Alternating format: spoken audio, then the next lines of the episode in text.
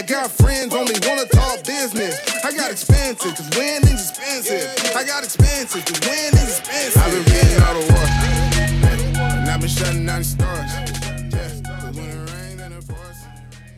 And welcome to Put That Coffee Down, the Freight Sales Show for Closers. My name's Kevin Hill. I'm your host, as always, here on FreightWaves TV.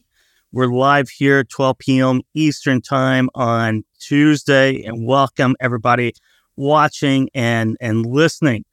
We're going to talk about sales today, but we're going to talk about your biggest competitor. Your biggest competitor, the status quo. It's not the, the the firm down the street. It's not the brokerage down the street or across town or across the country.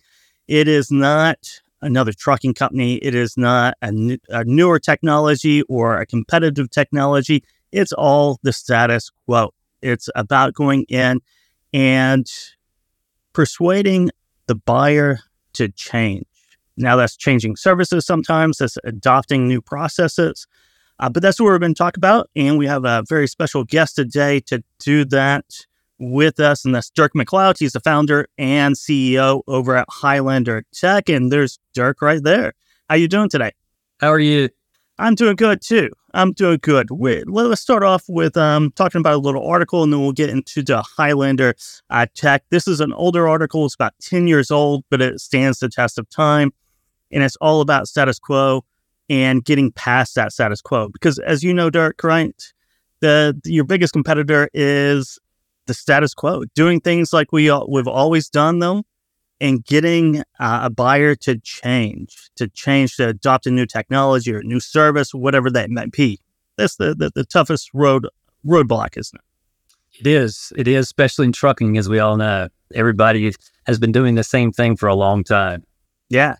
So some of that is so there's three points here that we're going to cover real quickly is don't get blinded by bias, right?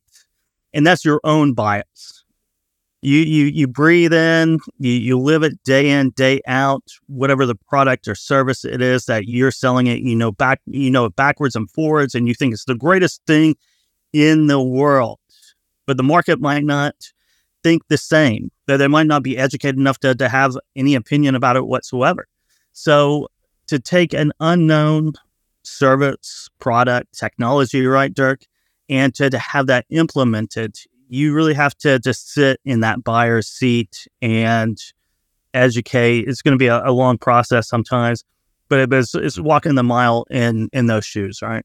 Yes, and it is a long process it is. It, it, it is. It's, it's, something simple. It's still a long yeah. process, right? And it might be very clear in your mind, but to get that same clarity in the prospects or the buyer's mind, that is a long process. Yep. And it's all how you tell the story, it seems like, you know, you can tell it two different ways and you get two different reactions. Is exactly right. It is all about the story. Number two, is don't confuse interest with intent. And I think uh, a lot of entrepreneurs and a lot of salespeople, uh, that there's a lot of confusion because uh, that's a fine line sometimes, right? But it's a very long bridge.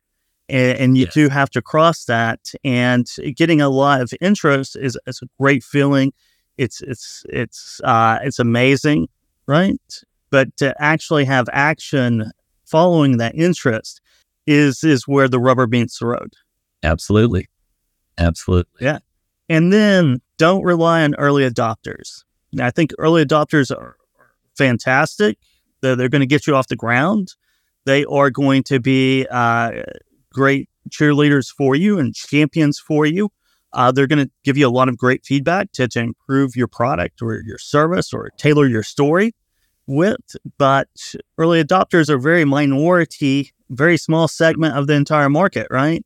So while those early adopters are very important, sales has to change to, to go out and, and, and grab those early majority, those late majority, if you go by the diffusion scale, right? But the, the overall general market, you have to, to change your approach. Yeah. And I think, especially as a startup, you end up with some early adopters and you think immediately, I've got product market fit. And then things slow down and you realize, okay, maybe I really don't have product market fit. And then you end up pivoting and uh, ultimately you end up stumbling across something that, uh, you know, that is your end up being your product. Exactly right. That that early though there's early adopters, you, you think, oh, sales are going to be easy. And then you get outside of those early adopters and and reality sets in to where, you know, nothing is ever easy, especially whenever you, you're coming up with a new product. Um, which is something that, that you're doing over at HylanderTek. So, you know, Dyrc, you're the the founder and CEO, and I, will let you explain exactly what you're doing over there because you're going you can do it much better than I can. Okay, so HylanderTek, really what we're trying to build is a delivery location intelligence platform. All right, if you think about last mile delivery, a lot of different studies, but they say up to 50% of the total shipping cost can be in the last mile. And obviously, this is because of the time it takes to make the delivery. So, um, I spent 12 years running the operations of a wine and spirits distributor. And when we would route our drivers each night, we always focused on number of cases to determine service time. So our drivers would come in the next morning, look at their manifest. It would say, I'm going to be finished at six. Then they would end up getting back to the DC at like eight or 10 and they were always bad, you know. And I figured out these guys have a lot, just like everybody else. They've got kids with baseball games, and they want to be part of that. So we figured out we had to solve the problem. So what we figured out real quick was it really wasn't the cases, but it was the location itself that caused the delivery to take longer. You know, so in in that industry was very like Publix. You backed up to the loading dock, you unloaded an IGA required you to unload in the front parking lot, wheel it through the door, check in at customer service. Okay. You had some liquor stores that actually required you to roll it into a cage. They locked the cage. You checked all the product. Then you rolled it to the floor. Every bar and restaurant was different. So we tracked the actual service time at each individual customer so that we solved the problem, you know, and then once the the owner sold the business, you know, I went out to do something on my own, and along the way, I realized there is no location information really in any shipping. I mean, if you think about it, when I was a kid, everything was dot to dot. You went to the store and you picked mm-hmm. it up.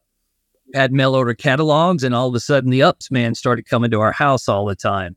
Now, fast forward post COVID, you know, you can order anything online and have it delivered to your house. So there was an obvious problem for the carrier because they needed to be compensated for the time it was taking to make these deliveries. So, you know, Parcel came up with Resi surcharge. You've got LTL that created residential and limited access accessorials. So, which makes perfect sense from the carrier standpoint. But, you know, really what still doesn't make sense to me is you know these these costs are there, but you quote your shipment based on postal code or at best city state postal code. So you really have no idea all these additional costs that are going to be involved in the delivery. And even on full truckload, it may be dot to dot, but you know, as everybody and you talk about all the time on your show, there are all kind of things that are happening at a distribution center that affect the time it takes to make a delivery. And so we're trying to kind of bring all of that to the front end of the transaction and let them know what exists at this location for each individual. And, and that's is that yeah, and that's uh, and, and as I understand, it, it's preemptive, right? Or it's pre-shipment when you talk about accessorial and residential accessorials and, and surcharges.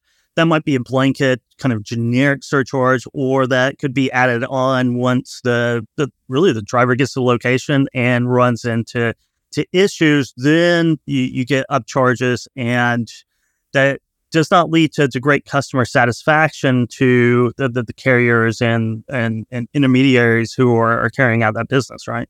Yeah, when you think about a broker today. I mean, they struggle to find a shipper. You know, they're always out there cold calling. Let me find a shipper. Let me find a shipper. Mm-hmm. And you finally find somebody. You give them a quote, and it's two hundred dollars, and then you serve up an invoice that's like four hundred dollars because all of a sudden it was residential, it was limited access, it did a lift gate, well, what's that customer going to do? He's probably going to go somewhere else next time, which it's just this, you know, this wheel going round and round, and you're always trying to find new customers. And I, I can't tell you how many people I talk to. They're like, all I want to do is tell them what the actual invoice is going to be so that I don't have to fight that battle on the back end. Yeah, and I never did a lot of LTL precisely for that reason, really, because uh, it was it was a total mystery to me. Um, you know, either either you're going to have surcharges or some kind of claim, some something always kind of gets damaged. It seems like, and um, for the margins and for the the effort of learning that that that that world and really it's another language in a lot of ways from full truckload. Yeah. It just never really made sense for for me to do that. Well, and you know, even on the full truckload, as you see, if if you knew that this warehouse, you know, had long load times, you know, mm-hmm. something about it, you know, and I'm not trying to create that information. There are a lot of other companies out there creating it, but what we want to do is we want to bring that information to the actual broker or to that shipper on the front end of the transaction. So when it hits that DC, we can tell them anything they need to know about it. So they can pass that information along to their carrier partner so that they can make the delivery and get it done on time. You know, it's very simple, mm-hmm. but all this information is silos everywhere right.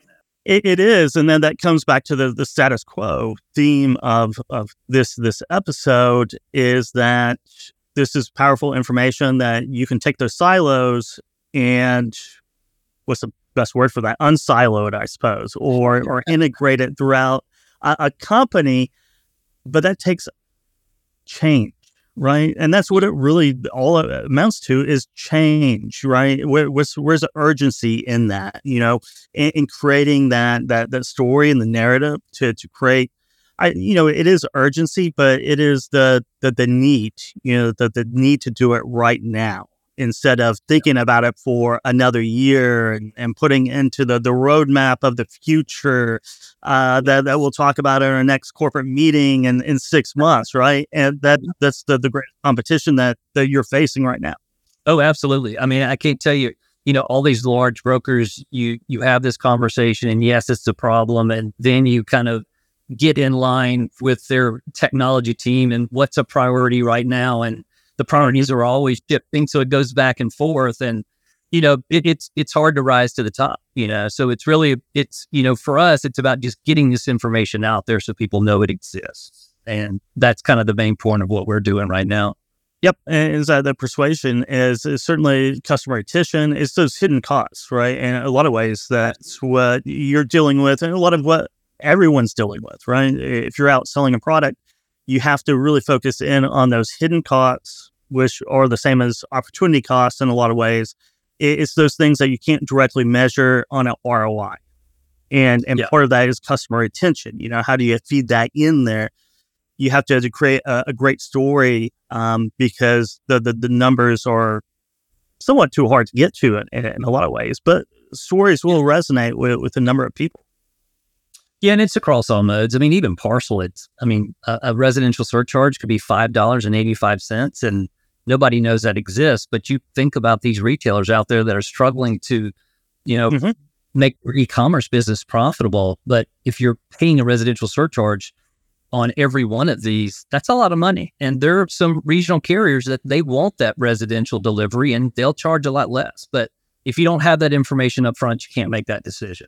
Yeah, and you think about how competitive e-commerce is, right? And you're talking about surcharge where you're, you're you're probably offering some sort of free shipping you know, certainly if you hit a dollar amount uh, of sales, and then yeah. you have to factor in the returns, right? And, and, what those surcharges are on those free returns that, that everyone is is offering really cuts into your margin quite quite quickly.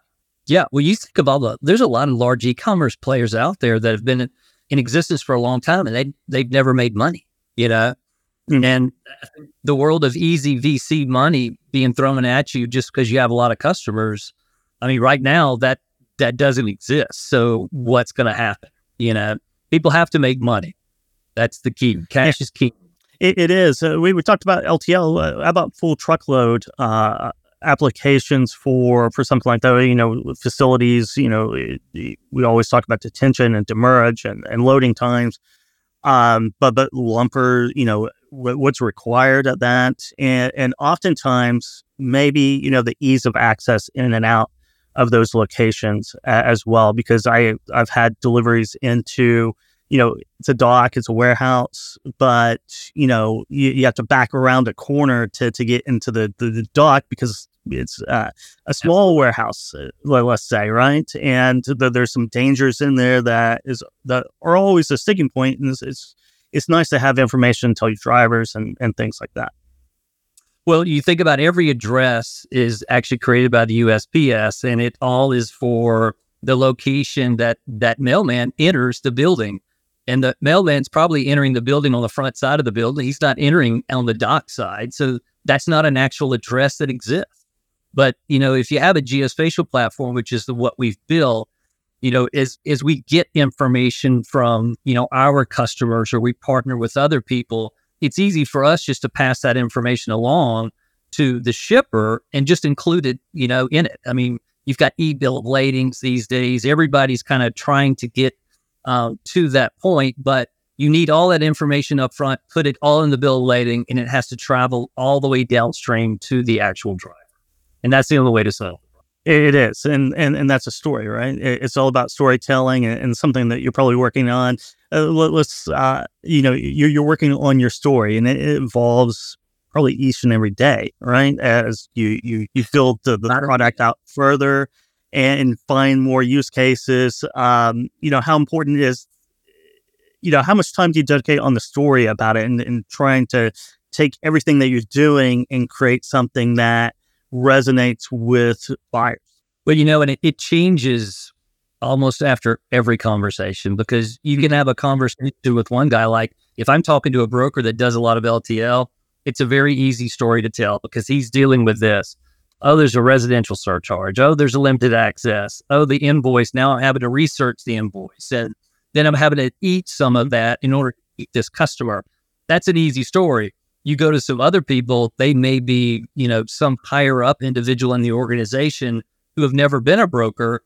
And a lot of times they don't understand all the troubles that you know the driver is actually having or there mm-hmm. you know people in accounting that are dealing with all these invoice discrepancies so then it's a very different story because he's not feeling the pain so it's really it's understanding as they always say who your audience is and you have to kind of tailor that story to him but you know as you know on a sales call you don't really know what that guy's background really is and what his knowledge is mm-hmm. so you kind of have to ask some probing questions to understand what he knows about it so that then you can tailor that that story to meet a pain that he has.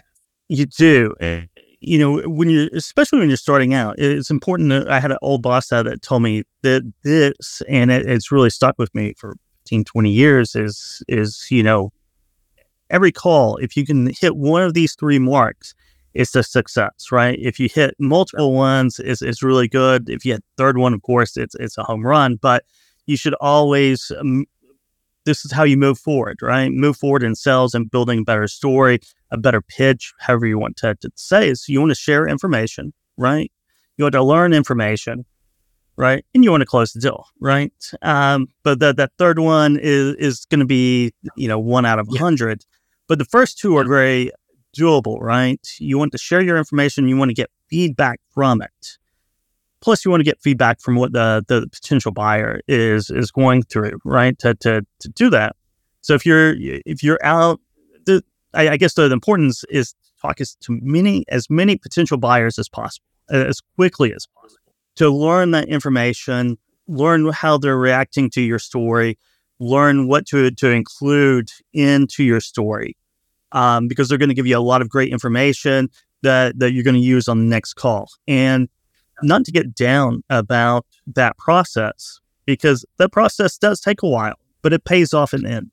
Yeah, no, absolutely. You know, you and I were having a conversation the other day. I was asking, you're like, well, I know what I did badly. And I'm like, well, that's good information as well. Tell me what not to do so I can at least avoid that pitfall.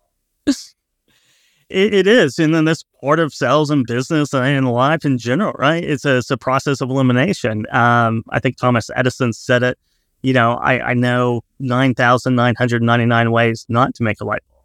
And uh, just know one one way to do it. And then I finally got there, which is is that, that persistence that, that it takes, especially whenever you have a, a, new product, but you know, a new data set, a new data set out there. Um, yeah. Well, it makes sense. And everybody has, has always said, oh, yeah, I wish I had that.